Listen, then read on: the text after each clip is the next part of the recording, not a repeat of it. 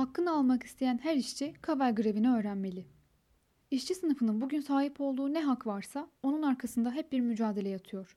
Bugün de öyle. Sadece bir hak kazanmak için değil, mevcut haklarını kullanabilmek için bile işçi sınıfı mücadele etmek zorunda. Sendikalaşmak, toplu iş sözleşmesi anayasada, yasada yazan bir hak. Ama toplu sözleşme yapmak için sadece sendikaya üye olmak, sendikanın o fabrikada iş yerinde yetkiyi alması yetmiyor.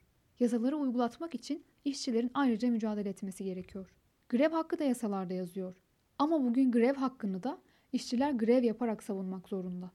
Tıpkı grev hakkını yasalara grev yaparak yazdıran, gelecek sene 60. yıl dönümünü yaşayacağımız Kavel grevindeki işçilerin yaptığı gibi.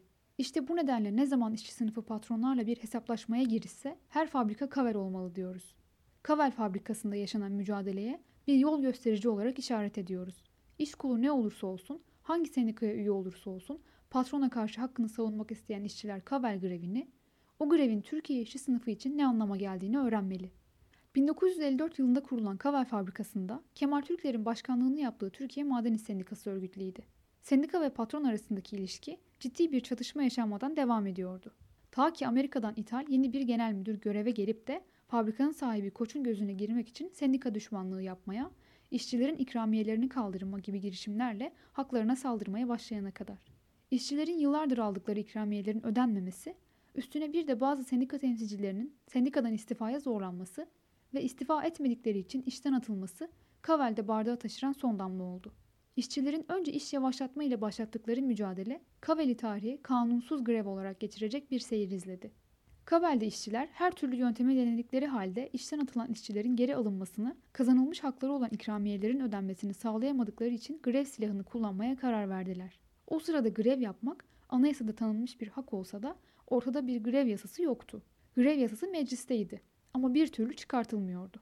Kavel işçileri o sırada yasalara değil, kazanmak için ne yapmaları gerektiğine baktılar ve öyle karar verdiler. Maden İş Sendikası'nın işçilerle grev oylaması öncesinde yaptığı toplantıda yaşanan bazı diyaloglar hem Kavel işçilerinin mücadeleyi nasıl gördüğünü hem de Türkiye sınıf mücadelesinin gelişimi açısından sonradan yapacağı etkiyi baştan ortaya koyuyor. Toplantıda bu grevin sonunda hapse atılma ihtimalinin varlığından söz ederek tüm riskleri işçilere anlatan Kemal Türkler'in ardından söz alan bir işçi soruyor. Sadece ikramiye için bu kadar risk almaya değer mi? Sorunun cevabı işçiye kendisi de Kaval'de çalışan ağabeyinden geliyor. Sadece ikramiye için grev yapmayacağız. Türkiye işçi sınıfının önünü açmak için grev yapacağız. Yasa mecliste fakat bir türlü çıkmıyor. Yasanın çıkması için belli insanların bir şey yapması lazım. Onu da biz yapacağız. Sen var mısın yok musun onu söyle. Cevap elbette varım. Böylece 28 Ocak 1963 günü maden iş üyesi 220 işçiyle birlikte başlayan grev 36 gün sürdü.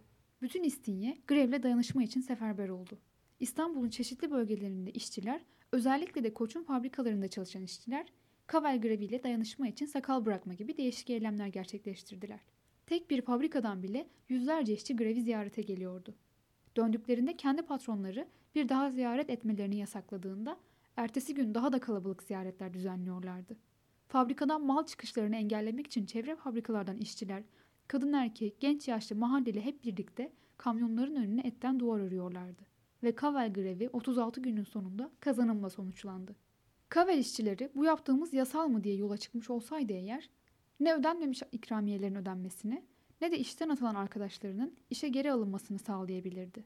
Ama Kavel işçileri sahip oldukları haklara patron, fabrika yönetimi saldırdığında haklarımızı savunmak için haklı olan, meşru olan yapmamız gereken ne diye sorarak yola çıktı, üretimden gelen gücünü kullandı ve nihayetinde yasa dışı gibi görünen bir mücadele ile yasayı da yazdırdı.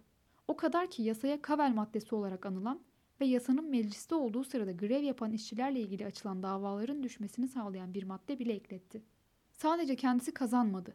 İşçi sınıfının gelecek kuşakların da yolunu açtı. Kavel grevinin anlamı budur. Hak verilmez alınır şiarının tescilidir. Bugün metal işçileri her sözleşme döneminde grev yasaklarıyla tehdit ediliyor. Oysa grev hakkı artık hem anayasada hem de yasada var.